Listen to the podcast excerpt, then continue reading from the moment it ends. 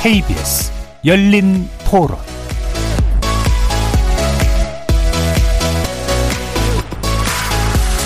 안녕하십니까. KBS 열린토론 정준희입니다.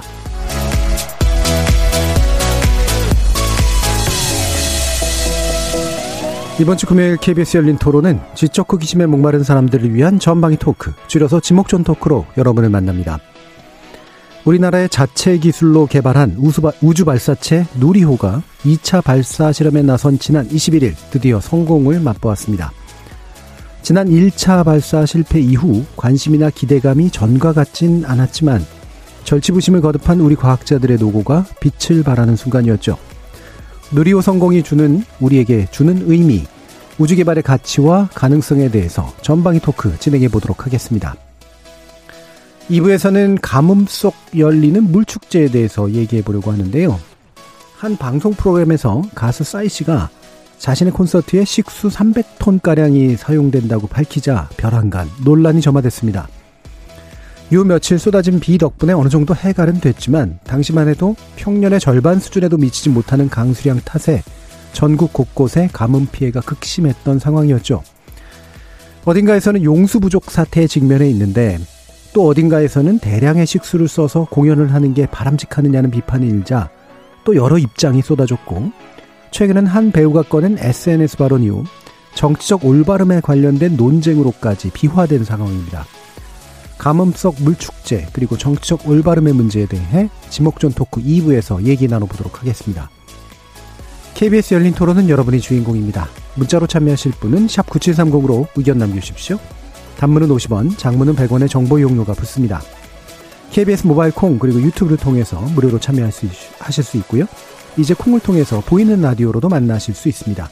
시민 논객 여러분의 뜨거운 참여 기다리겠습니다.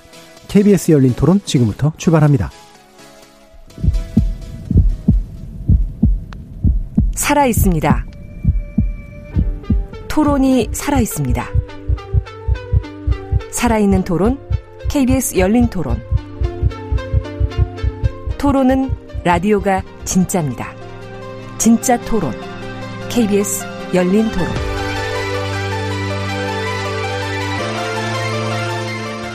오늘 함께 하실 분들 소개하겠습니다. 나라를 걱정하는 물리학자 이종필 건국대 교수 나오셨습니다. 안녕하세요. 이종필입니다.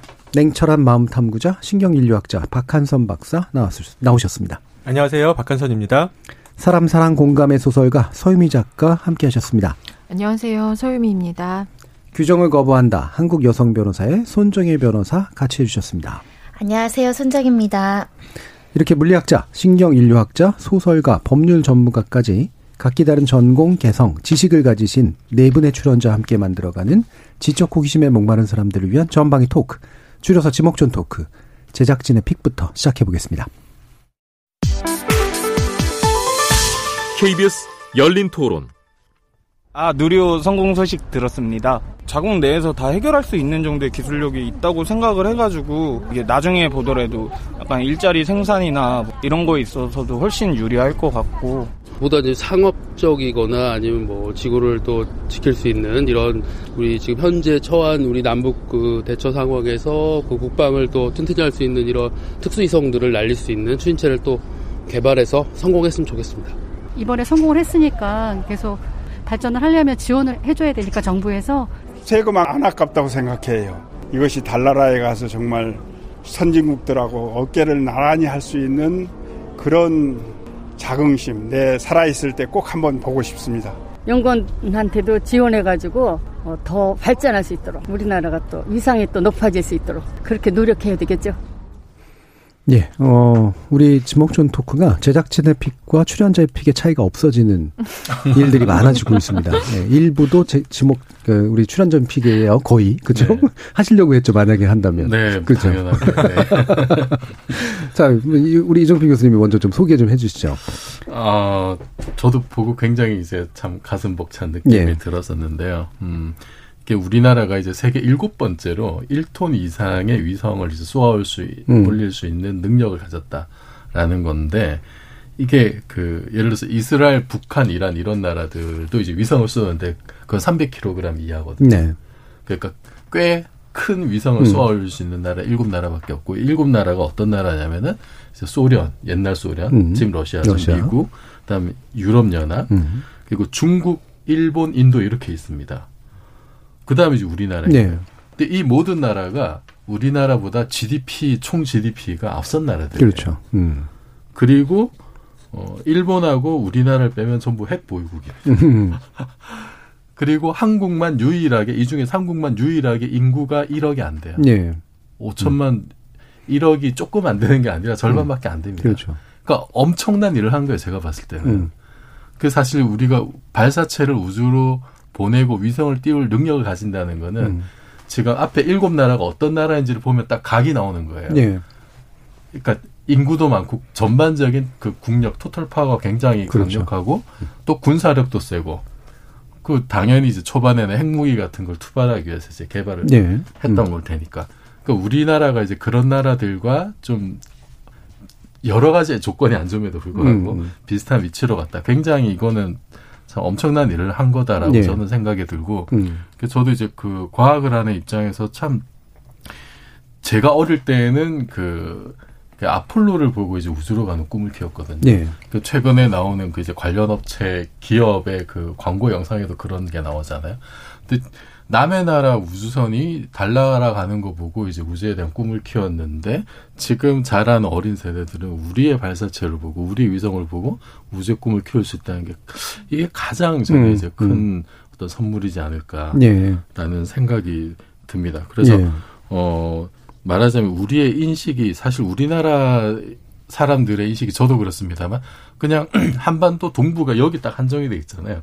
뭐 저기 뭐 유럽이나 이런 데까지 가지도 못하고 근데 우리가 이번에 발사를 성공함으로써 우리의 인식의 지평이 우주까지 올라간 게 아니냐. 네. 그래서 말하자면은 그냥 햇볕도 들지 않는 지하층에 살다가 갑자기 한강뷰의 로얄층으로 올라간 것 같아요. 그 정도였던 획기적인 어떤 좀 발전이 되는 계기가 되지 않을까 저는 그렇게 기대합니다. 네. 막판에 약간 짠한 느낌이 듭니다. 이거 덕분에 우리 이종필 교수님의 후배나 제자들이 좀 많이 생겼으면 좋겠는데 허준 이후로는 많이 그 한의학도 늘고 의대 언제나 인기 있는데 요거 이후로 많이 늘 것 같으세요? 어떠세요? 그 이번에 그 개발에 참여했던 그 젊은 연구원 중에 이제 옛날에 그 나로호 네. 그 발사하는 거를 보고 꿈을 키워서 이제 누리호 개발에 참여한 연구원도 있다는 얘기를 들었어요. 네. 분명히 저는 이게 있겠다. 엄청난 변곡점이 되리라고 저는 확신합니다. 네. 자, 전혀 다른 전공 분야를 하시는 손정일 변호사님은 지난번에 우리 누리호 얘기는 했을 때도 물론 다 같이 얘기를 나눴습니다만 어떤 감정이세요? 그냥 저는 감성적, 직관적으로 그 발사 성공했을 때 연구원분들이 좀 연세도 좀 있으신 분들이 막 울먹거리면서 예. 막 감정을 주체하지 못하는 장면 때문에 울컥했습니다. 어허. 아, 그분들이 저럴 정도로 굉장히 고생하셨구나, 일단. 엄청 고생하셨구나. 우린 하루 속보 보는 걸로 좋겠는데, 그러면서도 졸여서 봤는데, 눈물을 흘리면서 서로 막 끌어안고 막 하트 그리고 해서 천진난만하게 기뻐하시긴 해. SF 영화들 보면은 그런 장면들 나오잖아요. 예. 미국에서 발사 성공해서 막 난리치는 모습이 우리나라에서 연출될 수 있어서 너무 기쁘게 드라마처럼 극적으로 봤었고요. 궁금한 건 이분들이 이렇게 성공했는데 보너스, 상여금 이런 건 국가에서 어떻게 하나 그 되게 궁금했어요. 예. 네. 굉장히 감성적이고 실용적인 접근법을 또 그 얘기 하더라고요. 이렇게 미국 영화 같은 거 보면 막 서리도 확 집어던지고 막 와 하고 막 그러는데 우리 왜 울지? 막 그런 얘기를 하던데 박한선 박사님 심리적으로 어떻습니까? 네. 아, 맞습니다. 우리 정서는 이제 우는 거죠. 부둥켜 울고 그동안 이제 있었던 일들이 주마등처럼 지나가면서. 네, 저는 사실 실패할 줄 알았어요. 예. 네, 그 실패의 경험이 더 많이 쌓여야 된다고 생각을 했고요. 그래서 그 언론에서도 좀 너무 설레발치지 않았으면 좋겠다 이런 생각을 했는데 예. 성공해서 굉장히 기뻤지만 또 한편으로는 앞으로도 실패를 할 일이 좀 많을 텐데 우리가 또 한국 정서가 또 성공하면 울고 부둥켜안는 게 왜 울겠습니까?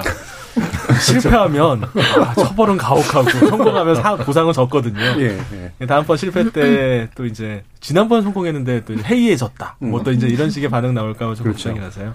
우주개발은 실패 그냥 뭐 상례니까요. 앞으로도 또 10번이고 20번이고 실패해도 계속 박수 쳐줄 수 있었으면 좋겠습니다.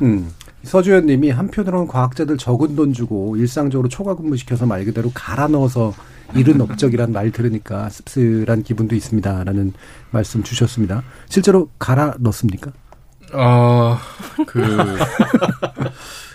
뭐 다른 나라하고 비교를 해보자면요. 예. 국가별 이제 우주개발 예산 2020년 기준으로 보면 이제 GDP 대비를 했을 때 GDP 대비 우리나라가 0.04%. 네.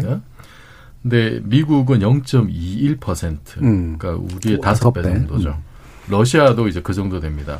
독일이 0.06%. 그러니까 우주 강국들에 비하면 이제 가장 낮은 수준이고요. 그다음에 뭐 연구원 숫자도 보면은 우리나라 이제 항우연에 대략 한 1,000명 정도인데 미국 나사는 17,000명. 뭐 비교가 안 되죠. 독일 같은 경우 8,400명.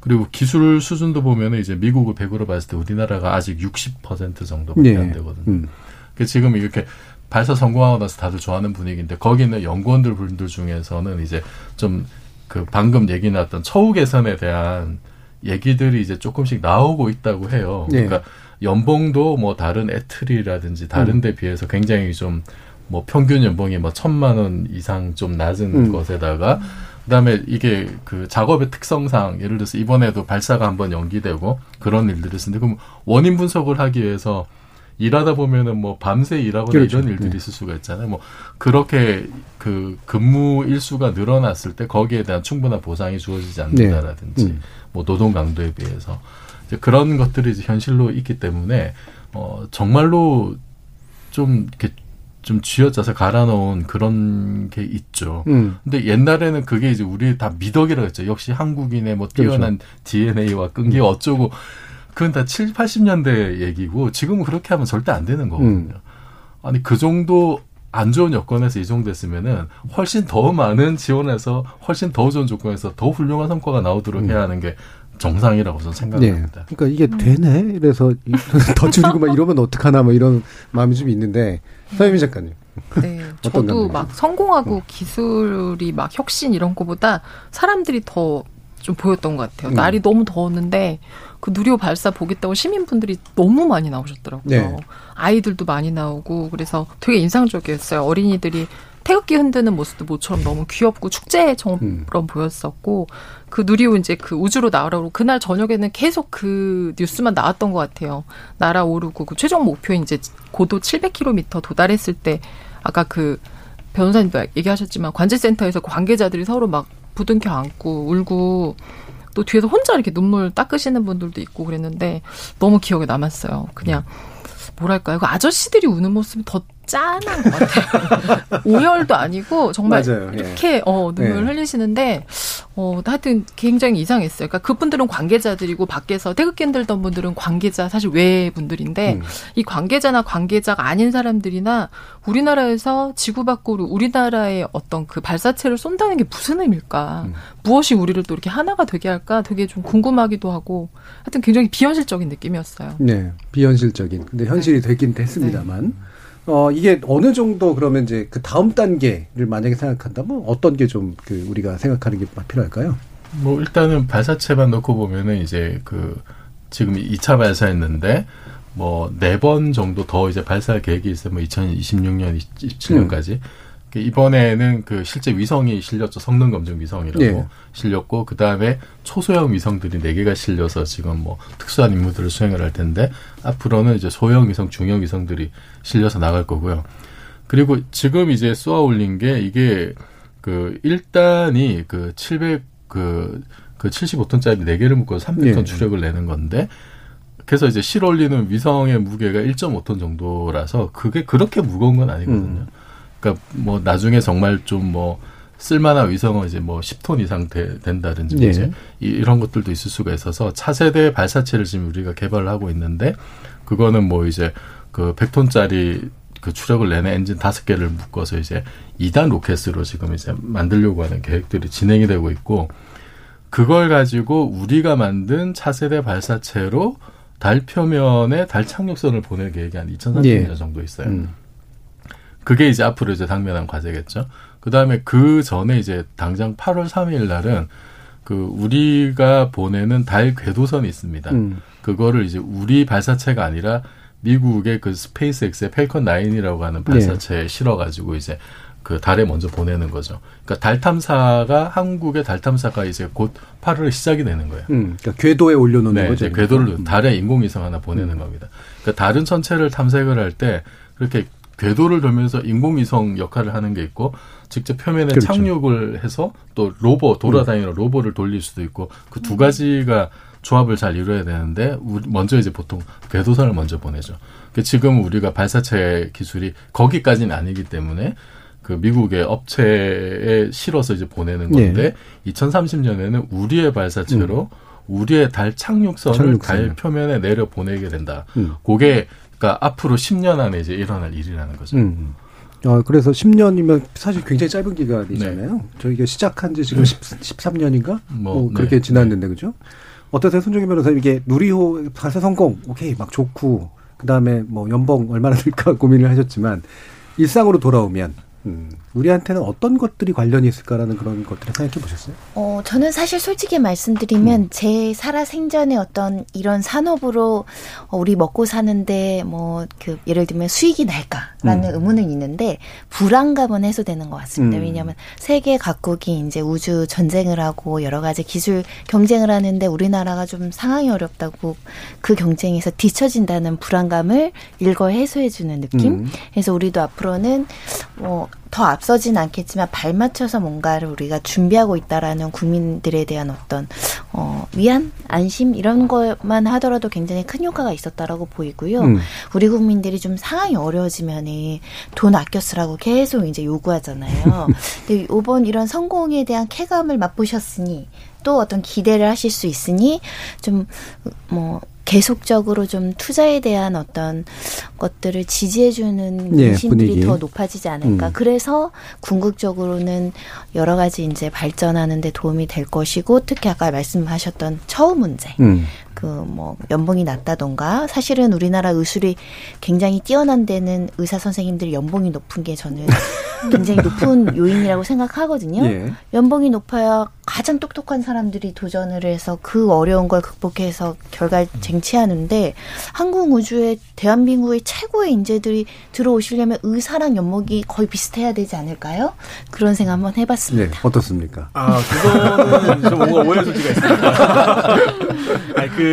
사실 이제 한국의 의학 기술이 70, 80년대 때 많이 발달했는데요. 그때도 이제 인턴 레지던트 다 갈아 넣어서 그렇죠. 지금도 사실 그래요. 지금도 대학병원들 다 보면 전공의들이 뭐 밤새고 이래서 돌아가거든요. 그래서 요즘 주 40시간 근무라고 하는데 이 전공의 특별법은 법을 만들었어요. 주 80시간 이상 일할 수 없다. 이전에 80시간 이상 일을 했던 거죠. 사실 저는 인턴 때 144시간 일했습니다. 그러니까 그냥 계속 일을 했어요. 그냥. 근데 혹시 그때 무슨 병을 얻거나 이러지는 않으셨나요? 이제 젊으니까 되더라고요. 지금 알아 못하겠는데요. 근데 사실 아마 우주 개발하시는 분들도 아마 비슷할 거예요. 그래서 이게 이제 단지 연봉만 올려주고 처음만 계산해 준다고 되는 건 아닌 것 같고요. 의사들도 사실 연봉이 그렇게 많은 게 아니라 많아서 의사를 하려는 게 아니라 이 사회에서 받는 그런 이제 사회적인 대우나 이제 선망 같은 것들도 굉장히 중요하다고 생각합니다. 지금은 이제 의사에 대해서 욕한 사람들도 있지만 그래도 또 사람 고쳐주는 거니까 참 좋은 직업이다라고 생각하는 게 분명히 있거든요. 우주 개발하시는 분들이야말로 더더욱 그렇다고 생각하고요. 사실 연봉을 아무리 많이 줘도 그 고흥까지 내려가서 시골에서 지내시는 거 사실 쉽지 않습니다. 그래서 우리 연봉 많이 줘야죠. 살 수 있게 줘야 됩니다. 이것 때문에 우주 개발하면 배고픈다. 이래서는 안 됩니다. 근데 어느 정도 유지가 되면 이제 그 이상을 해줘야 되는 거 사회적인 그런 대우는 좀 다른 방식으로 제공을 해주는 게 더 큰 의미가 있다는 생각은 합니다. 천문학적인 연봉을 줄 수는 없지 않겠습니까? 천문학자라서. 축구선수도 아니고. 천문학자는 천문학적 연봉. 야, 되게 좋은데요? 물리학자는 물리적 연봉. 천문학적 연봉을 받고 싶네요. 우리 서유미 작가님은 시적 연봉을 받으시려나요? 작가가 아마 선망은 제일 많이 받고 처우는 제일 크죠. 어떠세요? 이게 일상생활하고 연결은 좀 되세요? 근데 이런 누리호 기술 같은 게? 전혀 실감이 안 나요. 전혀 실감이 안 나고. 근데 아마 우리 예전에도 누리호 얘기했을 때 여행 얘기했었던 것 같은데 저는 갑자기 요번에 누리호 성공하는 거 보면서 나중에 정말 그 우주여행 티켓 같은 거 막 경품으로 주는 일들이 생기지 않을까라는 생각을 좀 했어요. 예전에 막 한참 해외여행 막 붐 날 때 막 중국 가는 거 그리고 막 개 들어서 가시잖아요. 어르신들 아까 그 시민분도 얘기하셨지만 내가 살아생전에 어딘가 뭐 가는 걸 한번 보고 싶다라고 하셨는데 달에 갔던 것들을 그 옛날에 자료화면으로 보셨던 기억이 선명하게 있으신 분들은 아마 달에 갈 우리가 이제 10년 후에 이렇게 20년 후에 달에 간다라고 하면 아마 달에 한번 가보는 게 일생의 마지막 뭐 소원이나 이런 거 가지시는 분들 계실 것 같아요. 예. 이게 지난번에도 우리가 이 얘기 잠깐 하긴 했었습니다만 이를테면 승리호라든가 그 뒤에 나왔던 또 뭐 달의 배경으로 했었던 넷플릭스 드라마도 좀 있었죠. 정우성 씨가 감독했나 하여튼 그랬었던. 고요가사요. 예, 그렇죠. 예. 그러니까 이런 게 이제 한국인이 한국적 어떤 그 정서와 스토리 라인을 가지고 달이나 우주를 배경으로 뭔가 이른바 스페이스 오디세이를 쓰는 게 이제 상상이 먼저 가는 건지 아니면 우리가 그만큼 실질적으로 나아갔기 때문에 상상이 더 나아가는 건지에 대한 뭐 여러 가지 생각들은 있을 텐데 우주나 이런 우주선이나 이런 경험들 우리가 뭔가 했다라고 하는 게 역시 문학 영역이나 스토리 영역들의 영향을 좀 미칠까요? 그럴 수 있을 것 같아요. 그러니까 사실 그동안 SF는 두 가지인 것 같아요. 크게 보면 그러니까 지구 밖의 세계에 대한 이게 하나랑 하나는 미래 기술에 대한 그러니까 인간이 본래 가지고 있는 것을 넘어서는 기술에 대한 것 두 가지를 제일 크게 다루었는데 사실은 그동안 SF는 그 어디에 어떻게 기술적으로 가느냐는 별로 관심이 없었거든요. 네. 이미 가는 것을 그렇죠. 기존 사실로 하고 가서 이제 새로운 행성에서 뭘 발견할 건가. 뭐 그것도 미지니까 사실 아무렇게나 해도 되고. 근데 실질적으로 이제 이렇게 누리호라던가 혹은 실제로 탐사선이 간다든가라고 했을 때 훨씬 더 구체적인 그림을 그려서 뭐 영화나 드라마나 소설이 만들 수 있을 것 같고요. 그랬을 때 훨씬 더 이제 많은 그런 어떤 뭐 이렇게 진짜 실질적으로 기술을 개발하는 친구들이 생길 수도 있을 거고 이야기나 어떤 것들을 더 많이 꿈꾸는 친구들도 생길 수 있을 것 같아요. 근데 네. 진짜로 그 뭐라 그러죠? 그 발판이 훨씬 더 많이 생겨서 그 이야기를 만드는 것도 더 예전에 진짜 60년대 70년대도 SF 소설이 엄청 많았거든요. 네네. 근데 그 지금 생각하면 그때는 기술이 거의 없는데 그렇죠.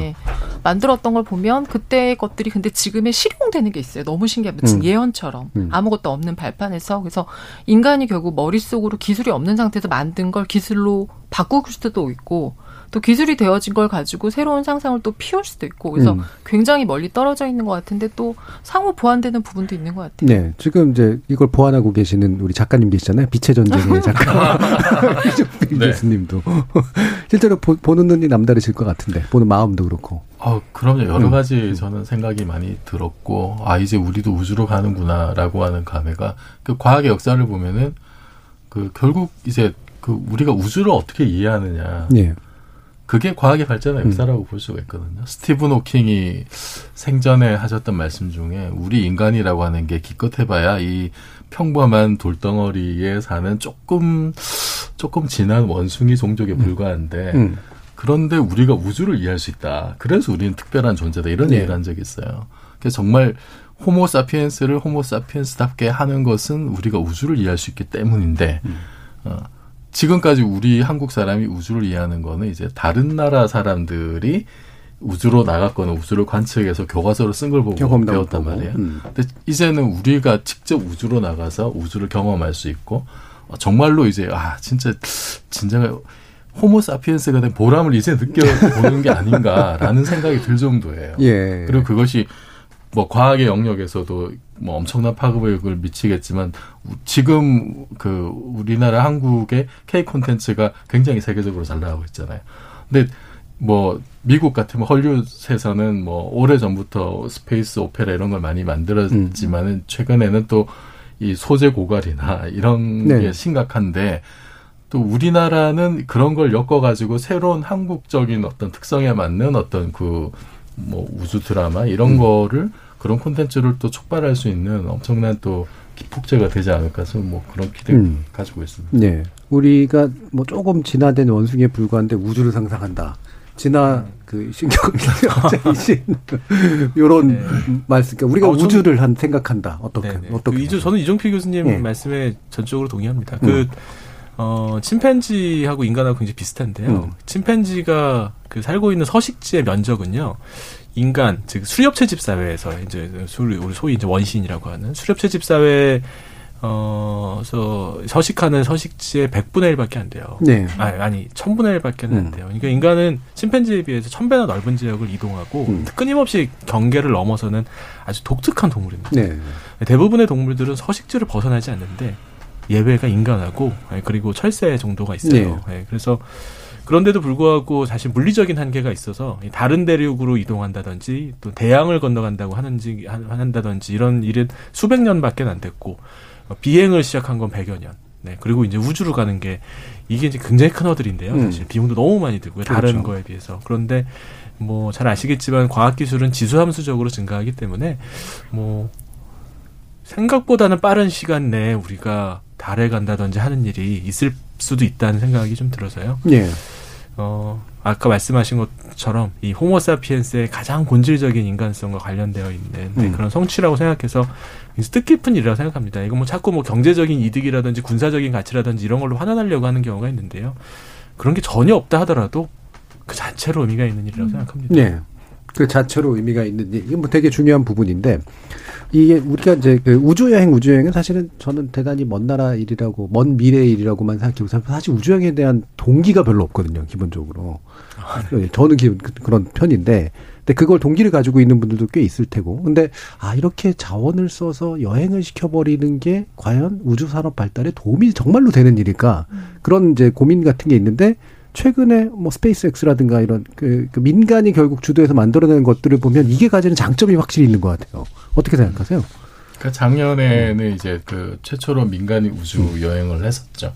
그게 이제 여러 종류가 있는데 크게 두 가지가 있어요. 네. 이게 그 탄도 미사일처럼 잠깐 이렇게 포물선으로 네, 떨어지는 잠깐 나갔다가 들어오는 게 있고 아예 지구 궤도를 이제 그 타원으로 도는 게 있고 그게 이제 스페이스X가 했던 거죠.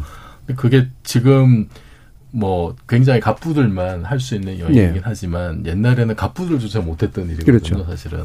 그래서 상당히 비용이 지금 내려오고 있고 그리고 그게 조금 더 민간의 그 어떤 그 우주 기술이라든지 이런 그 산업이 이제 확장되게 되면 그 가격은 더 내려오게 될 거고 그러면 정말 뭐 중산층 정도가 뭐 매번 해외여행 하듯이는 못 하겠지만은 뭐 생애 한두 번 정도는 해볼 수 있는 빅 이벤트로 그 정도까지 오면은 그 산업 자체가 굉장히 이제 커지지 않을까. 그리고 우리가 어쨌든 그 이게 기술의 발전 방향이라고 하는 걸 봤을 때 결국 그 인류가 우주로 진출하는 거 굉장히 자연스러운 방향인데 그러면 그쪽으로 여러 관련 산업들이 발전하고 또 기술이 계속 이렇게 성장하고 이제 그 트렌드는 어쩔 수가 없을 것 같아요. 네. 그러면 어느 순간에는 우리가 우주 여행을 하는 것도 굉장히 자연스러운 순간에 오지 않을까. 예. 하지만 그 순간을 기다리기까지는 시간이 사실 또 오래 걸릴 수가 있기 때문에 예. 우리가 미리 이제 사실 또 이제 대비를 해야 돼요. 지금 뭐 비용이 아무리 많이 든다 하더라도 그 어떻게 보면 우주 여행은 하나의 우주와 관련된 여러 이야기들 중에 극히 일부에 그렇죠. 지나지 않을 수가 있거든요. 예. 그거를 미리 우리가 이렇게 지금의 어떤 카테고리로 제한할 필요는 없을 것 같아요.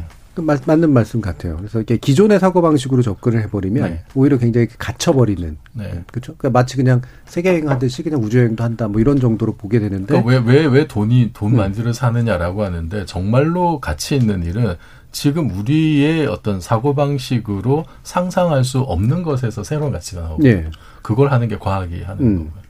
그러니까 이게 또 경제 분야라는 것도 놀라운 게 이게 시장이 생기면 예전에 상상하지 못했던 것들이 또 열리더라고요. 만들어내죠. 그게 과학하고 네. 또 결합이 되고 그러면 그래서 이게 옛날에는 이런 것들이 가능한가라든가 예를 들면 지금 올려주시는 분들 중에 황국균 님이 로켓 쏠리는 게 장점만 있을까요? 산화제만 수백 톤 이산화탄소가 그만큼 나온다는 얘기인데 환경에 악영향이 있지 않을까요? 라는 그런 말씀도 주시는 것처럼 뭔가 막 되게 제약들이 이제 굉장히 많이 흠을 잡자면 사실 한두 가지가 아니잖아요. 근데 이런 게 어떻게든 해결해 나가는 뭔가 모습들은 좀 있는 것 같은데 산업에 관련해서 어떤 생각들 하세요? 박한선 박사님. 초창기에 자동차 나왔을 때 사실 말보다도 성능이 떨어지고요. 속도도 느리고 고장도 많이 나고 뭐 효과적이지 않았죠. 마차 타고 다니는 게 훨씬 낫었죠. 비행기도 마찬가지입니다. 비행기 처음 만든 라이트 형제가 이걸로 여행할 거라는 생각은 아무도 네. 못했을 겁니다. 그냥 이유는 단지 하나였어요. 날고 싶다. 혹은 이제, 또 자동차를 타고 바퀴가 달린 걸로 타고 싶다. 이제 이런 마음이었거든요. 그래서, 우주여행은 이제 죄송합니다. 우주 개발은 아직 역사가 짧습니다. 미국에서 뭐 많은 돈을 들여가지고 좀 개발을 하고 있지만 그래도 수십 년이 지나지 않거든요. 그러니까 말씀하셨던 것처럼 다양한 제한점이 있죠. 마치 초창기에 비행기나 자동차가 안전하지도 않고 에너지 효율성도 떨어지고 사고도 많이 났던 것처럼. 근데 이제 새로운 제도, 새로운 가치가 생길 겁니다. 처음에 자동차를 만든 사람이 뭐 이 신호 체계를 어떻게 만들지, 도로를 어떻게 만들지 이런 것까지 다 고민하면서 교통사고가 이렇게 많이 날 건데 자동차를 개발할 것이냐 이렇게 얘기를 하면서 만들지 말자고 했다면 그건 좀 이상한 일이죠. 네, 법의 분야도 늘어날까요? 당연히 새로운 법제도가 생길 텐데 사실은 법이라는 건 통제권과 그 유효한 범위가 되게 중요한데 우주는 사실은 전 세계적인 충돌 지점들이 있잖아요. 우리가 보통 이제 공해라고 얘기하고 영해. 우리나라께 있는데 우주는 그럼 우리나라 위로 쭉 올라가는 건 다를 건가. 이게 지금 개념상으로 범위가 설정이 안 되는 부분이 있기 때문에 그만큼 우주조약. 그러니까 국가 간의 어떤 법률을 만들고 통제하는 게 강화될 것인데 그때 그 법을 어느 특정 국가가 헤게모니를 가지고 유리하게 할 것인가는 지금 앞선 7개 국가가 아무래도 투자를 많이 하고 거기에 선점을 해왔다면 유리해질 가능성이 있죠. 거기에 이제 대한민국도 참여할 수 있다고 한다면 대한민국 국민으로서는 굉장히 좋을 것 같고요. 그래서 지금 막 우리가 한 수십 년 전부터 북한 통일법 관련 학회라든가 학과라든가 대학원이 좀 공부하시는 분들이 수십 년 동안 있었거든요. 공부해두면 통일돼가지고 또는 뭐 어떤 식으로든 교류해서 변호사로서 수익 창출하려고 하신 분들도 있는데 안 되고 있죠, 여태까지. 근데 우주 관련된 법제도 변호사가 한 수십 년 공부해 놓으면 그만큼 쌓이는 거잖아요. 그럼 그때 되면 한 10년 지나고 20년 지나면 또 괜찮은 어떤 연구 성과가 나오고 법률 체계가 나오지 않을까 생각해보죠. 아직은 우주항공학과는 있지만 우주법 뭐 이런 거는 별로 없어요. 우주법 전공자가 없군요. 아직. 우주법이 있어야 되는데 그죠? 그 해양법 같은 게 거의 이제 자원봉사 개념으로 이제 독학하는 개념으로 공부를 하는 거죠. 실제로 해양법이 이제 세계가 확장되는 과정에서 만들어진 법 체계라서 굉장히 중요한데 서유미 작가님은 어떤 상상 내지 현실의 세계에서 뭔가 이 누리호 덕분에 늘어나는 게 좀 있으신가요? 일단 누리호 보면서 지금 우리 얘기 많이 나눴지만 진짜 인간이 꿈꾸면 뭔가 실현해내는 걸 눈으로 계속 더 빨리 보게 되는 것 같아요. 예전 시대보다. 그래서 신기한 시대라는 생각이 들고 아마도 이제 지금 이제 SF 문학이 굉장히 각광받고 영화도 뭐 드라마도 많이 나오잖아요. 인간이 계속 지구 너머, 그다음 인류 너머를 꿈꾸는 것 같아요. 거기에 대해서 많이 생각하고, 그러니까 지금까지 지구 이제 약간 그리고 약간 뭐라 그럴까 직감적으로 지구는 이제 좀 거의 끝났다. 약간 뭔가 끝이 보이는 이런 느낌을 볼장 의도적으로 뭐 약간 이렇게 좀 느끼시는 것 같아요. 그래서 자꾸만 지구 밖에 무언가 다른 아까 우리 아무도 우주에 대해서 소유하고 있지 않기 때문에 뭔가 어디 이렇게 좀 선점해야 하지 않나라고 하는 생각을 되게 많이 하게 되는 것 같아요. 그래서 지구 너머, 인류 너머에 대한 상상도 많이 하고 그림도 많이 그리고 그러니까 기술을 빨리 발전을 시켜야 되는 당위가 당연히 따라오고 그래야 빨리 가서 뭐 달이든 화성이든 근데 저 벌써 문학에서는 사실 우리가 아직 화성도 가서 살 수 있다 없다가 안 나오고 지금 못 산다에 가깝잖아요. 근데 문학은 화성에 대한 이야기를 이미 너무 많이 우려먹은 거예요. 그쵸. 그래서 화성 옆에 숨겨진 행성 뭐 이런 것까지 있어요. 이름이 밝혀지지 않은 뭐 그 어떤 행성 이런 얘기까지 해서 그 행성으로 사람들이 다시 이주를 했더니 뭐 거기에 뭐 어떻다더라. 그래서 이미 이제 크고 유명한 행성의 얘기는 다루지 않을 정도로 훨씬 더 많은 확장이 일어났거든요. 그래서 아까 같이 얘기 나누었던 것처럼 그 이야기나 어떤 서사를 다루는 친구들은 되게 무한한 상상을 어떤 별도 내가 만들어내서 쓸 수 있고 어떤 방식의 예를 들면 생명체의 이야기도 할 수 있을 거고 그리고 그것과 인간과의 어떤 뭐 유사성 내지는 혹은 차이점 한마디로 이 모든 것들의 파생이 사실 인간이거든요. 그러니까 인간에 대해서 되게 다양한 원근을 가질 수 있는 것 같아요. 아주 멀리도 상상하고 그러면서 훨씬 더 집요하게 인간의 본능이나 어떤 또 욕망이나 이런 것들도 깊이 있게도 볼 수 있고 그래서 굉장히 재미있는 것 같아요. 박한선 박사님. 그 집단에 속한 이제 구성원들의 에너 모멘텀은 두 가지로 갑니다. 하나는 위로 가든지 하나는 밖으로 가든지 둘 중에 하나거든요. 그러니까 당신이 가진 에너지를 승진할 때 쓰겠느냐, 창업할 때 쓰겠느냐 이제 이런 거거든요. 근데 그 우리 이제 민족은요 전통적으로 확장적인 국가 간에 대한 이 역사적 경험이 좀 부족한 건 사실인 것 같아요. 네. 신라 시대 그러니까 삼국 시대 이후에는 뭐 그냥 이 한반도에서만 계속 살았고 뭐 어디를 개척했다든지 어디를 나갔다든지 이런 얘기들이 별로 없어요. 이 뭐 아주 드물게만 있고. 그런데 이제는 좀 바뀔 수 있겠다는 생각이 들어서 우리들의 전통적인 세계관하고는 조금 다를 수는 있지만 새로운 것으로 가고 새로운 것을 만들고 새로운 것을 열어갈 수 있다는, 즉 창업을 해서 창업적인. 새로운 것을 만들어 나가서 내가 어떻게든 다른 사람과 경쟁해서 사장이 되는 것보다 그냥 내가 1인 회사라도 차려서 사장이 먼저 되겠다라고 하는 것의 가치를 국가적인 차원에서 한번 이렇게 네. 시도해보는 아주 좋은 경험인 것 같습니다. 그렇죠. 개척이나 이런 게 이제 좀 제국주의적인 이제 침략이나 이런 거하고 연관돼 있기 때문에 안 좋은 역사적인 경험이긴 하지만 창업이라든가 네. 이런 방식으로 돌리면 그건 사실 굉장히 새로운 그렇죠. 접근법이 되고 그런 감성은 되게 중요한 부분인 것 같아요. 네. 이종필 교수님, 근데 우주청 만들면 그게 될 것 같습니까? 꼭 필요한 단계라고 네. 생각을 합니다. G20 국가 중에 이런 컨트롤 타워가 없는 나라 우리나라밖에 없고 아프리카의 케냐나 짐바브웨 이런 나라들도 이제 독립적인 기구를 만들려고 하고 있거든요. 우리나라가 이제 세계 7번째로 위성을 쏘아 올리게 됐습니다만 여전히 인력, 예산, 제도 모든 것이 한마디로 구멍가게 수준이에요. 그냥 과기관의 특정 부서에서 다 일을 하고 있고 항공우주연구원은 말 그대로 이게 칼인데 인스티튜트거든요. 아, 예. 네, 예. 나사의 그 끝에 A는 어드미니스트레이션이고. 예, 예, 예. 그러니까 뭐 모든 면에 사실 많이 지금 정비가 필요하고, 우리나라는 사실 따지고 보면은 이제 우주 진출에 대한 어떤 국가적인 역량 이런 걸 사실 제대로 안 한 거죠. 그냥 이렇게 거의 뭐 무시했다시피 한 그런 상황에서 지금 이 엄청난 성과를 낸 거고, 근데 이제 우리도 우리 뭐 여러 가지 역량에 맞는 어떤 우주 진출에 대한 여러 가지 계획들 종합적으로 국가 전략을 세워야 될 때다. 그냥 우주청 하나 어디다 어느 지역에 만들 거냐 이렇게 끝날 문제가 아니라 그 전에 네. 왜 우리는 우주로 나가려고 하고 그렇죠. 이게 우리에게 어떤 의미가 있고 그런 철학과 비전을 전문가들과 다른 국민들과 함께 지금 새롭게 좀 짜나가는 그런 좀 긴 호흡이 필요하지 않을까 싶습니다. 되게 중요한 지적이신 것 같아요. 왜 우리가 우주로 나가야 되는가? 우리에게 우주는 무엇인가에 대한 국가적 철학의 바탕을 둬야지 뭐 만들고 나서도 의미가 네. 있는 거고 그 지속적인 거고 그렇죠? 네. 근데 잠깐 반짝 누리호 괜찮네 그러면서 이제 만들었다가 정보조직 복귀할 때 씩 없어버리고 이러면 안 되는 거니까. 네. 어떠세요?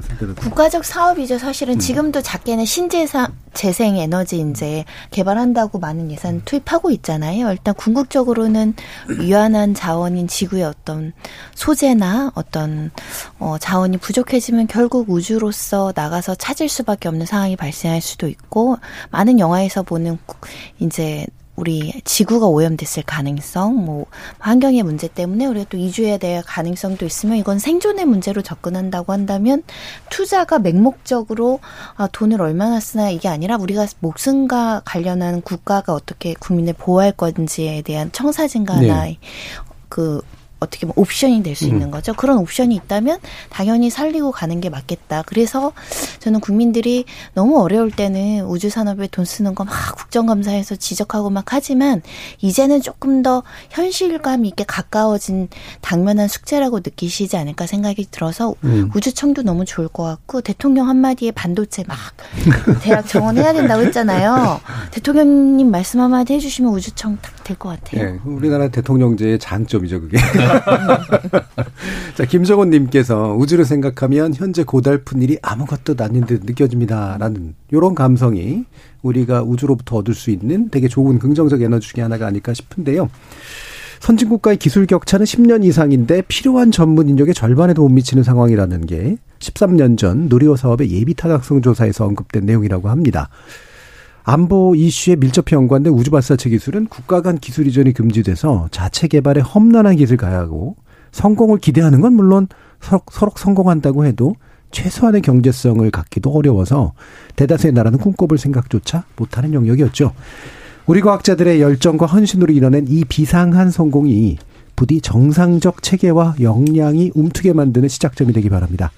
지목전 제작진의 픽은 이것으로 마치겠습니다. 여러분은 KBS 열린토론과 함께 하고 계십니다.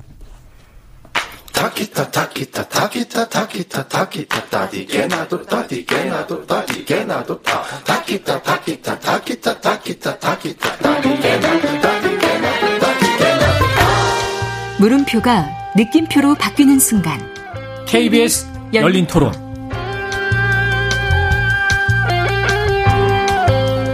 지적고 김신 목마른 사람들이면 전방위 토크. 신경인류학자 박한선 박사, 물리학자 이종필 교수, 소설가 서유미 작가, 손정일 변호사 이렇게 네 분과 함께 하고 있습니다. 자, 출연자의 픽은 손정일 변호사님의 픽인데요. 어떤 겁니까? 사실은 지난주에 좀 뜨거웠었고 예. 조금 잦아든 것 같습니다. 잦아든 건 엊그저께 엄청난 비가 와서 좀 잦아든 게 아닐까 생각이 드는데 바로 워터밤 흠뻑쇼와 관련해서 이 콘서트에서 엄청난 물을 쓴다라는 것이 가뭄과 연관돼서 좀 약간 찬반 논란이 있었고 네. 이게 정당하냐의 어떤 당위성 논쟁도 있었던 것 같고 그러면서 또 여러 가지 설전이 오고 가서 좀 의견들을 들어봤으면 좋겠다라는 생각으로 가져왔고요. 저는 어제 본의 아니게 외출을 했다가 흠뻑 다 젖어가지고 정말 간만에 그렇게 비 많이 오는 거 처음 봤는데 그리고 저는 사실 흠뻑쇼를 두 번이나 갔었거든요. 싸이 콘서트를 정말 신나는 공연이어서 네, 이 유명하죠. 공연이 이렇게 논란이 될지 몰랐는데 또 오히려 싸이 씨한테 되게 도움이 됐던 게 방송에서 뉴스에서 하도 비판하는 보도가 나오니까 사람들이 콘서트 하는 걸 알게 돼서 거의 티켓을 사려는 사람들 때문에 서버가 몇 시간 다운되는 일까지 있었습니다. 싸이 씨의 원래 특징이 공연의 진심이잖아요. 네. 그리고 이른바 팬서비스라고 하는 것이 굉장히 강해서 드리는 돈에 비해서 버는 돈이 이렇게 많지 않다라고 저는 이제 네, 듣긴 했는데 굉장히 비용을 써서 이제 공연을 되게 완성도 높게 하려고 노력하는 편이라고 저는 들었어요. 근데 이제 이게 손정일 변호사님이 우리 네 분 가운데 보면 논쟁적 이슈를 제일 잘 가져오시는 분인데 확실히 이게 참 어떤 입장을 서야 되나 좀 골치 아픈 측면들이 좀 있는데 어떤 생각들을 가지고 계신지 한번 들어볼까요? 박한선 박사님부터. 저는 공감 잘 안 되더라고요. 300톤이 문제다. 이거 물낭비다. 이렇게 얘기하는 주장에 대해서요. 사실 우리 그 욕조에다 물 가득 채우면 1.5톤 들어가거든요. 그러니까 뭐 많지 않아요. 이게 300가구 정도다. 300가구도 안 돼요. 한 200가구? 그러니까 그러면 목욕도 하지 말아야 되는요, 우리가. 물론 이제 그건 무슨 말인지는 알겠어요. 가뭄 때문에 고생하는 농민들이 있다는 건 알겠는데, 그거를 이제 싸이 콘서트를 안 해서 할 게 아니라, 뭐, 댐을 만들고 저수지를 만들고, 수로시설을 개선하는 방식으로 해결을 해야지. 그럼 예전에 쌀 부족하니까, 혼분식 장려해가지고, 담임 선생님이 도시락 뚜껑 열어보고선 혼분식 했는지 안 했는지 해가지고, 나가서 벌 세우고 막 그랬거든요. 근데, 물론 정말 어려울 때는 그렇게 하는 수밖에 없겠지만 지금도 이제 지금은 그렇게 해결할 상황은 아닌 것 같아요. 제가 오늘 이거 준비하다가 인터넷을 좀 찾아봤는데 1961년 일입니다. 서울대학교 물리대생들이 그 종로에서 시위를 했는데요. 이유는 그거였어요. 커피 금지. 커피. 이 외국산 커피를 사가지고 귀한 외화를 쓰는 게 말이나 되느냐라고 하면서 커피를 마시지 말라고 시위를 한 거예요. 그런데 말이야 맞죠. 사실 가뭄 때문에 고생하는 농민들 그리고 커피 써서 외화 낭비하는 거, 양담배 펴가지고 외화 나가는 거, 담배 농가 힘든 거 다 맞습니다. 다 하지 말자. 다 이렇게만 하면은 이제 매일 콩밥만 먹고 살아야죠. 근데 그거는 좀 과도한 것 같아요. 옳지만 옳지 않을 수 있는 이야기. 바로 이 싸이의 흠뻑쇼에 대한 사회적인 비난도 그런 맥락에서 좀 봐야 될 것 같습니다. 그러니까 옳지만 옳지 않을 수 있다는 건. 옳은 지점이 있음에도 불구하고 그게 과도하게 뭔가 표출이 된다. 이런 뜻으로 이해하면 될까요? 네네. 서유미 작가님은, 자, 이제 박한선 박사님은 농민 편이 아니었어요. 이게 또 이런 식으로. 이게 요새 이런 식으로 돼서 문제예요, 이게. 서유미 작가님은 누구를 선택하시겠습니까? 저는 이제 이 소식을 배우 이엘 님이 이제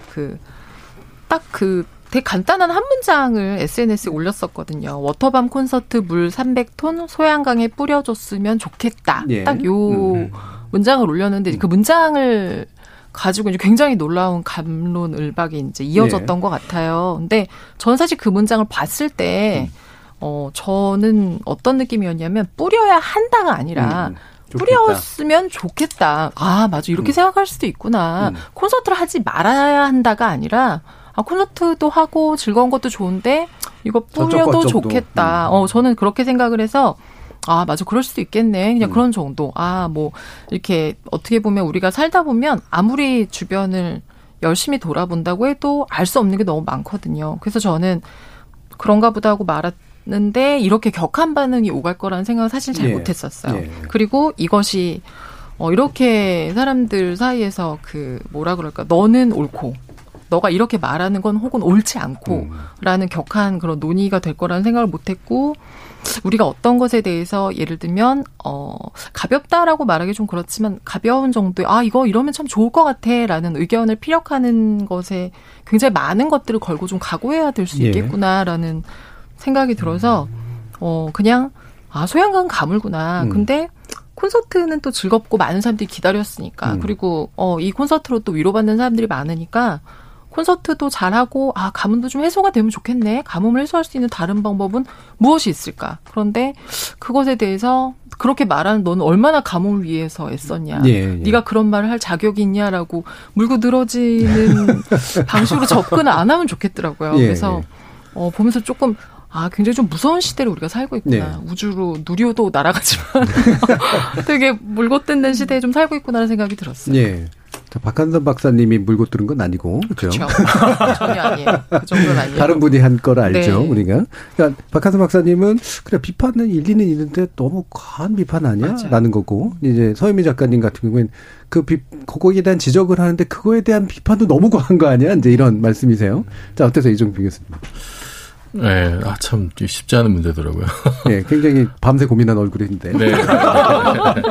일단 300톤이 300이라는 또 말이 주는 어감이 어마무시한 양일 것 같지만 따져보면 그렇게 사실 많은 양은 아니고 골프장에서 쓰는 물의 양이 하루 1,000톤 정도. 앞에 사이 씨가 식수를 썼다는 또 얘기를 해가지고 자극된 면도 좀 있어요. 식수라는 것도 있는데 다른 워터파크라든지 이런 데서 많이 쓸 수도 있는 거니까.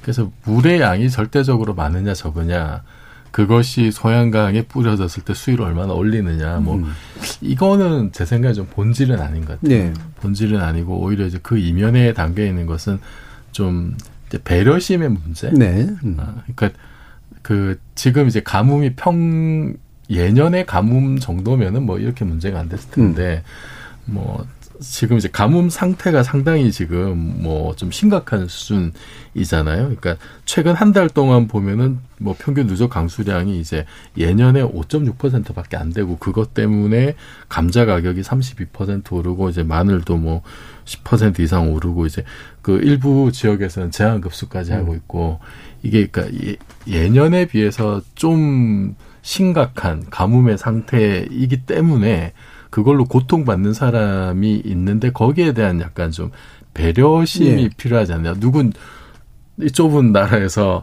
어느 쪽은 물이 없어서 고통받는데 어느 쪽은 저렇게 먹는 물로 이렇게 막 조화라 노는 것이 어떻게 비춰지겠느냐라는 어떤 그런 발상이었던 것 같아요. 저는 그런 배려심의 문제는 한번 생각해 볼 만한 문제라고 봐요. 그리고 지금 이제 어제부터 장마 때문에 비가 많이 쏟아져서 이제 가뭄에는 어느 정도 좀 도움이 될 것 같은데, 만약에 지금 이제 이번 장마 때문에 엄청난 폭우가 내려서 엄청난 수해가 만약에 생겼다.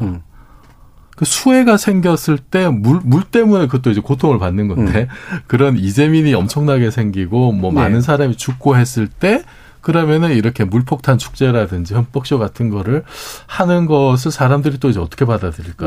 물 때문에 피해 입은 사람인데 그 끔찍한 기억을 되살리다니 뭐 그러니까 이제 그렇게 이제 될 수가 있는 거죠. 그게 그것도 이제 예년과 굉장히 이렇게 구분되게 엄청난 피해가 났다라고 만약에 하면 절대 그런 일이 있어서는 안 되겠습니다만, 요즘 워낙 이상기후라든지 이런 게 이제 많으니까 혹시나 이제 그렇게 되면 또 다른 식으로 어떤 논란이 생길 수도 있을 것 같아서, 그 또한 이제 어떤 배려심의 문제로 좀 봐야 되지 않을까. 영화 기생충에 보면 이제 가장 유명한 장면이 이제 가족들이 엄청난 폭우를 뚫고 집에 왔는데 동네가 다 물에 잠긴. 그래서 모두 이제 어디 체육관 같은 데서 하룻밤을 보내는데, 부자 동네에서는 비가 와서 굉장히 공기가 좋아진. 그러니까 똑같은 폭우를 접하는 이 좁은 나라에서도 이 똑같은 폭우가 어떤 식으로 작동하는지를 굉장히 극명하게 대비시켜줬잖아요. 그래서 물의 양 자체가 문제라기보다도 좀 어떻게 우리가 축제를 하고 즐기는 건 좋은데, 그러면서도 어떻게 좀 그러니까 지금 고통받는 사람들에 대한 어떤 최소한의 배려심, 이거를 좀 가지지 않았던 그런 의미로서는 좀 받아들였으면 좋을 것 같아요. 나름대로 그런 비판에 굳이 뭔가 정수를 뽑자면, 그렇죠? 지금의 상황이 그렇게 좀 이렇게 좀 안 좋을 수도 있는데 뭔가 배려하고 좀 더 사려 깊게 행동해 주기를 바라는 정도의 마음으로 이해하면 어떨까라는 말씀 주셨는데, 자, 그래서 이제 일단 비판의 논들을 보면 몇 가지 포인트들이 있습니다. 방금 말씀처럼 이제 이쪽의 감수성이죠. 그러니까 단 어려운 사람들이 보면 좀 그럴 거 아니야라고 얘기하는 분, 또는 생태환경론, 이게 조금 더 강경론에 가까운 것 같습니다. 지금 우리가 그렇게 물쓸 때냐, 이런 것도 있고요. 요거는 약간 어색하긴 합니다만 방역론 이런 것도 좀 있어요. 지금 이 시국에 코로나 퍼질 때 그거 하면 되겠어라고 하는 것도 좀 있고, 나름대로 이제 그 비판의 전거랄까 논리라고 하는 것들이 있는데 어떤 것들이 좀 그나마 설득력이 좀 있다고 좀 보셨어요, 박한선 박사님? 저는 방역은 설득력이 있다고 생각했어요. 왜냐하면 이게 코로나가 지금 막 확산되는 상황인데 이런 식으로 뭐 모임을 하는 거는, 그거는 뭐 지금은 이제 그거는 정부에서 괜찮다고 했다고 하는데, 방역 당국에서 괜찮다고 했다고 하는데요. 그리고 다른 거는 사실 솔직히 뭐 납득은 잘 안 됩니다. 그 뭐 도덕적 생태주의라고 하죠. 그러니까 인간이 없어지는 게 생태주의의 최근 궁극적인 목표가 되는 이제 푸른 지구만 있어야 되고 인간은 사라진. 그렇죠. 이건 아니거든요, 사실. 그래서 그런 식으로 말하면은 뭐 메뚜기 떼가 그냥 뭐 이 논밭을 덮쳐도 가만히 놔둬버려 둬야 돼요. 뭐 우라늄도 놔둬야 되고요. 사실 코로나 바이러스 내버려 둬야 됩니다. 자연 생태계 자연스러운 현상이거든요. 왜 수치를 왜 합니까? 그래서 드라마에 나온 대사 있잖아요. 그것도 생명인데. 네, 맞습니다. 그래서 물론 이제 우리가 운영의 미를 가져야 돼요. 세상에 그 환경을 활용하고 이용하는 게 자칫해가지고 이제 과도하게 활용해서 오히려 우리한테 해를 줄 정도가 되면은 그거는 문제가 되기는 하는데. 예. 뭐 300톤을 물 뿌리는 그런 콘서트를 하는 게 과연 지구 환경을 해치는 데 있어서 엄청나게 일조를 할 것 같지는 않거든요. 그래서 그건 좀 과도한 것 같고요. 그리고 뭐 그런 식으로 계속 접근을 하게 되는 게 이제 옳고 그름에 대한 문제를 가지고서 상대방이 하는 행동의 문제점을 이제 탓하는 방식으로 접근을 하는 건데, 정말 이 싸이의 콘서트를 반대하는 사람은 정말 생태학적인 입장이나 혹은 방역의 위험이라든지 혹은 농민들의 그런 타그 들어가는 마음을 걱정했기 때문에 이걸 반대한 걸까? 아니면 싸이를 평소에 좋아하지 않았던 건 아닐까? 네, 저는 후자 가능성이 더 높다고 생각합니다. 예. 지금 0388님이 옆에서 배고파 죽어가는 사람이 있는데 멀쩡한 음식을 쓰레기로 버리는 사람이 있죠. 농민들에게 가뭄은 죽음과 같은데 축제에서 물을 마음껏 뿌리는 걸 보면 또 느낌이 어떨까요? 라는 말씀도 주셨고요. 김영현님은 물 300톤으로 왜 논란이 되는지 모르겠습니다. 아무렇지도 않게 낭비되는 물이 더 많습니다. 공연 자체를 즐기고 넘어갈 수 있는 것도 꼬투리를 잡아서 화풀이 대상을 찾는 느낌입니다. 라는 또 말씀을 주셨어요. 자, 어떤 또. 예, 저는 이 문제를 연예인에 대한 치악성으로 봤어요. 사실은 싸이 씨가 300톤 쓰지 마, 아까 교수님 말씀하신 것처럼 워터파크에 사람 엄청 많거든요. 그럼 어마어마하게 물을 소비하면서 수익 사업을 하는 곳들이 꽤 많다고요. 근데 연예인에 대한 공격, 그리고 아까 이엘 씨에 대한 말씀도 뉴스에서 비판을 많이 했어요. 근데 그걸 뉴스에 보도하는 보도업체나 그 뭐 인용하는 사람들에 대한 비판은 없는데 연예인에 대한 비판은 또 엄청나더라고요. 그렇죠. 네. 그런 면이 연예인들이 가지는 대중성의 이면에는 굉장히 취약하다. 그냥 연예인에 대해서는 잣대가 조금 일반 사람들이나 뭐 정치인이나 공무원이나 이런 여타의 사람들하고 굉장히 이중잣대가 되는 거 아니냐, 그런 생각이 들어서 싸이 씨가 이 문제가 이제 이야기 되면서 별다른 대응을 조차 하지 못하더라고요. 말 한마디 잘못하면 거의 뭐 사장되는 분위기, 콘서트 취소해야 되는 분위기로 몰릴 여지도 있기 때문인데, 저의 반론은 콘서트라는 것은 가뭄이 그렇게 지속될 것을 예상하지 못한 시점에 이미 계획이 끝나버리거든요. 날짜나 이런 것들은 보통 이제 여름철에 나오는 건 있는데, 올해 이렇게 가뭄이 심각할지 모르는 상황에서 기획과 모든 티켓팅 일정이 정해져 있었을 텐데, 과도하게 비난받는 이면에는 연예인이라서 만만하다? 우리가 막 이렇게 비판해도 사랑받아야 되는 사람들이니까 이거에 대해서 방어를 제대로 하지 못할 거라는 심리가 있었던 건 아닐까. 저는 그런 점이 조금 안타깝더라고요. 왜냐하면 저는 싸이 콘서트 되게 재미있게 즐겼고, 그래서 머릿속에 떠오른 거는 가면 물을 되게 많이 줘요. 이런 생수를. 그런 거 좀 덜 주고, 그리고 물 뿌리는 거 좀 덜 쏠 수 있거든요. 덜 쏘고 이렇게 뭐 조용히 잘 넘어갈 수도 있었을 텐데 굉장히 막 막 댓글들이 안 좋은 말도 너무 많아서 아, 우리 한번 돌아보자. 나도 뭐 가뭄한다 그렇게 보통 이제 자연재해 때문에 힘든 사람들이 있으면 성금도 하고 뭐 모아서 뭐 하기도 하잖아요. 그런 사회적인 노력은 안 하면서 300톤 가지고 지나쳤다라는 생각했어요. 그러니까 싸이 씨에 대한 비판도 그렇고 또 거기를 지적하는 이엘 씨에 대한 비판도 그렇고 사실 공통점이 있는 것 같아요. 방향은 다르지만 말씀처럼 이제 대중적으로 노출된 연예인 물론 이제 영향력이 있는 사람이니까 그런 거 아니야라는 거지만 어떤 면에서 보면 너희들은 욕을 먹을 수도 있는 사람들이야라는 그런 마음도 작동하는 것 같고 저는 개인적으로는 이런 생각도 좀 있습니다. 농업은 생산적인 거지만 공연은 비생산적인 것이다라고 하는 프레임이 배후에 깔려 있다고 봐요. 예를 들면 A라는 농장에서는 이제 타들어가는데 B라는 농장이 식수를 사다가 만약에 풀었다면 B라는 농장이 욕먹었을까? 근데 싸이 씨의 공연은 농업과는 다른 비생산적이니까 놀고 먹는 거로 비춰지는 거죠. 일종의 개미와 배짱이론이 이제 작동을 하는 거죠. 그래서 싸이 씨의 공연에 대해서는 비상상성에 관련된 어떤 것이 비판을 좀 더 유도하는 면, 이런 면도 좀 있지 않은가라는 생각도 좀 개인적으로 들고요. 서유미 작가님. 네, 배짱이 입장에서 말씀 드릴게요. 맞아요. 공연하고 놀이는 실용적인 게 아니거든요. 예. 근원적으로. 그러니까 우리가 옛날에도 그런 말을 되게 많이 하잖아요. 너 글 쓰면, 기타 치면, 연기하면 밥이 나오냐, 쌀이 나와. 네. 많이 얘기했거든요. 그 말은 되게 많이 쓰는 거 밥이 되게 중요하다는 건데, 네. 그렇다고 공연하거나 뭔가 예술을 하는 사람들이 밥이 없어도 되는 건 아닌데, 결국 예술이나 공연을 하는 사람들은 그런 것 같아요. 밥만으로는 살 수 없다는 걸 알기 때문에, 네.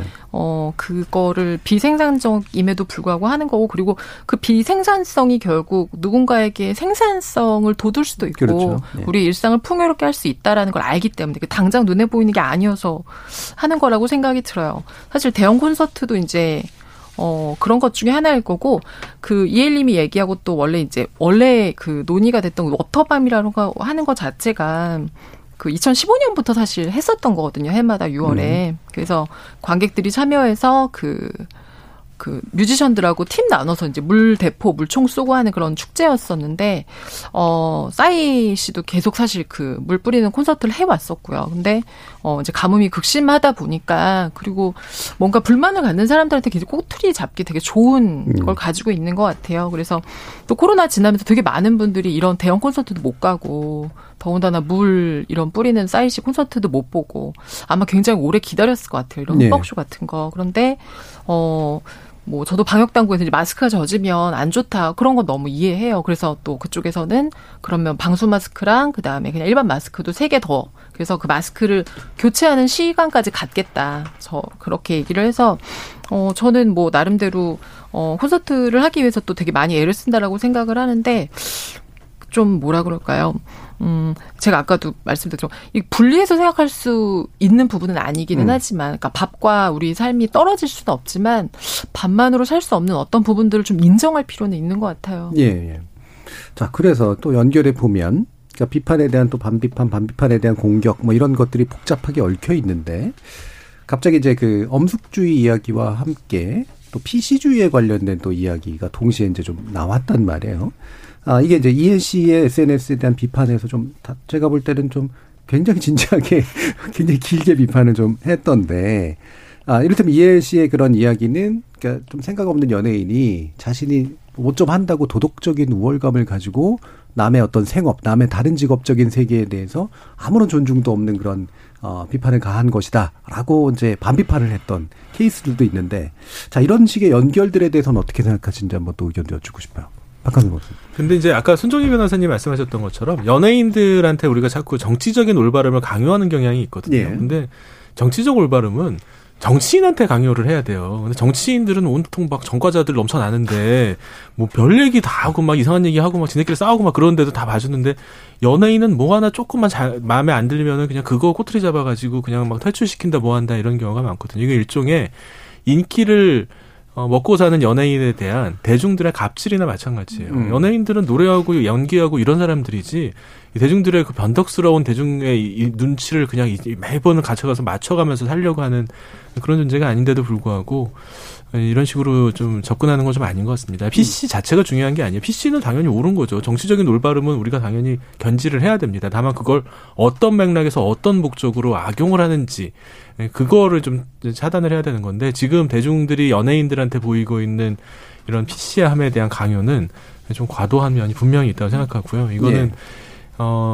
대중문화가 좀 건강하게 성숙하지 못하고 일단은 좀 그런 증거인 것 같습니다. 예. 이게 또 약간 복잡한 게 이 지금의 논쟁되는 PC주의에 관련된 논란은 싸이 씨의 이 그 것에 대해서 또 다른 연예인인 이엘 씨가 아까 언급했던 부분, 서유미 작가님이 약간 아쉬움을 표했던 부분의 분이 연예인이 한 PC주의다 이렇게 이제 된 거란 말이에요. 되게 이중적으로 지금 결합돼 있는 상태인데 어떠세요? 저는 그러니까 연예인이 이렇게 저도 이제 그 이엘 씨에 대한 비판하는 글 얘기를 봤는데 실천도 안 하면서 그렇게 이제 글이나 써지겠냐. 타당한 면도 있는데 또 어떤 면에서 보면은 그렇게 SNS에 이제 유명한 사람이 그런 입장을 내는 것도 하나의 실천일 수도 있다고 이제 저는 생각을 해요. 분명히 저는 연예인들에게 과도한 PC를 요구하는 거는 그건 참 좀 오바다라는 생각이 좀 들기도 하고. 네. PC라고 욕하는 거는? 그거도 저는 그냥 한 시민으로서 그렇게 이제 의견을 다 다양하게 낼 수가 있는 거고, 그리고 이거는 이제 제 생각에는 어느 정도 좀 합의가 필요한 문제이지 않는, 그게 일부러 합의를 한다는 것이 아니라 이런 과정을 통해서 어떤 균형점을 찾아가는 과정에 있지 않은가라는 생각이 드는데, 우리나라는 좀 유독 이렇게 연예인들이 어떤 사회적인 메시지를 내는 데 대해서 일단 안 좋게 생각하는 면들이 있어요. 너네가 뭔데 그런 얘기를 하냐라는. 옛날에는 이렇게 군사 독재 시절에 탄압 같은 것도 있었고, 요즘은 이제 방금 얘기했듯이 너네가 뭔데 그런 이상한 얘기를 해, 막 이런 좀 이상한 어떤 정말 소비자로서의 갑질 이런 것도 있는 것 같은데, 그런데 또 그게 어떤 경우에는 이게 한국의 문화 산업에 또 여러 가지 영향을 또 미치게 되잖아요. 예를 들면은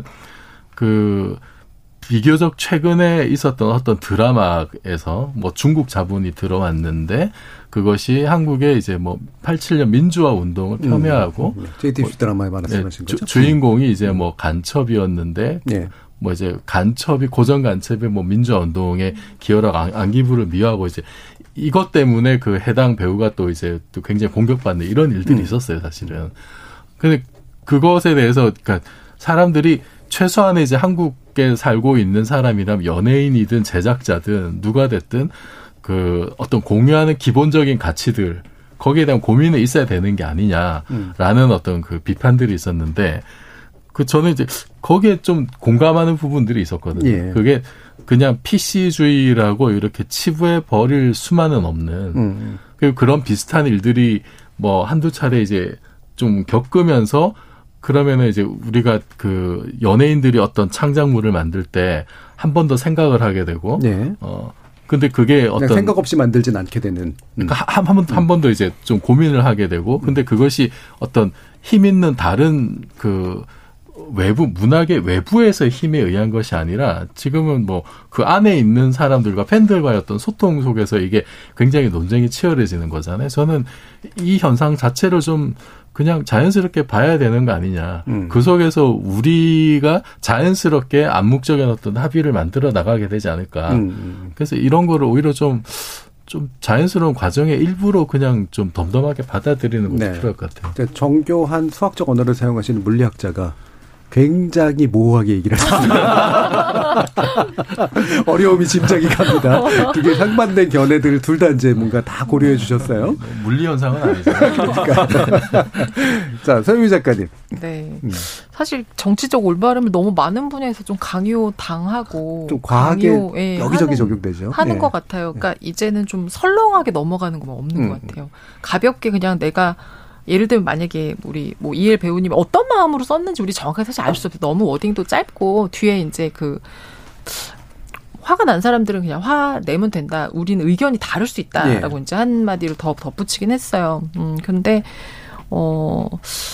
만약에 예를 들어서 내가 좀 생각이 짧았다. 너무 짧게 생각. 그럼 이제 그거에 대해서도 또 아마 비판을 많이 받을 텐데 너무 많은 분야와 너무 세부적이고 그리고 우리 삶에까지 너무 깊이 좀 침투해서 그리고 특히 이제 그 우리 아까도 말씀하셨지만 가수나 배우분들 이분들은 사실은 사회적 메시지를 내기 위해 존재하는 분들은 아닌데 사실 그분들한테 되게 많이 원해요. 원하죠. 또 네. 요구하고 입장 예를 들면 무슨 일이 터지면 당신이 광고 모델로 있는 회사에서 일이 터졌으면 너가 입장을 표명해라. 그렇죠. 어떻게 할 건지 밝혀라. 뭐 이런 것들. 근데 그분은 사실 그냥 광고 의뢰가 왔을 뿐이고 그 브랜드 이미지나 뭐 이런 것들을 위해서 여러 가지의 합의점으로 아마 모델을 했을 텐데 그러니까 굉장히 많이 그걸 원하기도 하는데 해야 할 때 하지 않아도 욕을 먹고 어떤 것을 어설프게 해도 욕을 먹고 저도 아까 정치적 올바름을 정치인이나 훨씬 더 중요한 문제는 오히려 할 수 없고 우리한테 굉장히 가깝고 눈에 보이고 이런 부분 그러니까 아까 이제 우리 박한선 박사님 갑질 대중의 갑질이라는 말씀하셨는데 저는 좀 많이 그 공감을 하는 편이에요.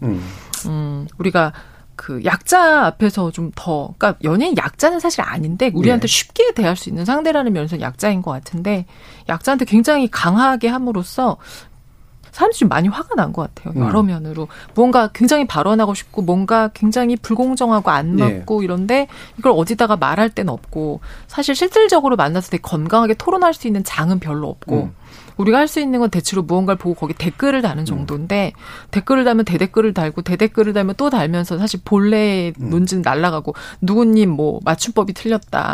너는 생각 이념 이렇게 이제 가는 그런 것으로 바뀌면서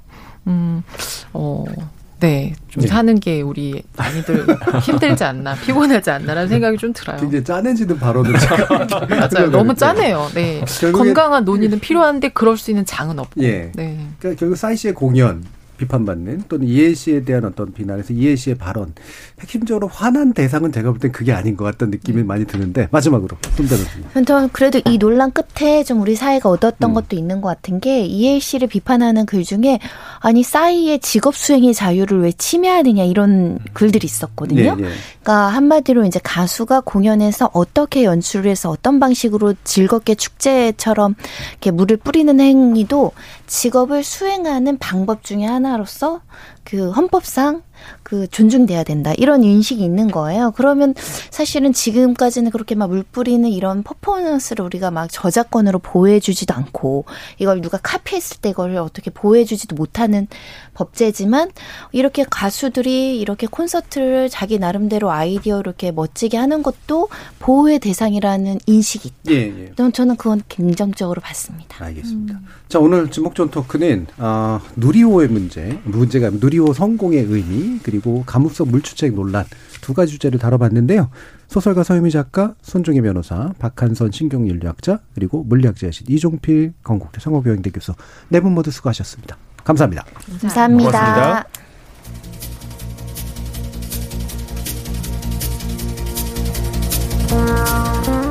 저는 별 고민 없이 쓰는 관습적 표현은 싫어하고 또 피하는 편입니다만 그거 말이 된다라든가 듣고 보니 일리가 있네 같은 표현은 꽤 쓸모가 있을 때가 있다고 생각합니다. 논란이 되는 일에는 논란이 될 만한 요소가 있고 그 논쟁에 참여하는 각각의 입장에도 또 그럴 법한 요소가 있기 마련이죠. 다만 너 죽고 나 살자는 투로 정색하며 달려들 이유까지는 없는 경우가 많은데도 굳이 그런다는 건 자존심, 경쟁심, 질투, 시기 등 논란의 본질과는 다른 이유가 끼어들기 때문이 아닐까 싶습니다.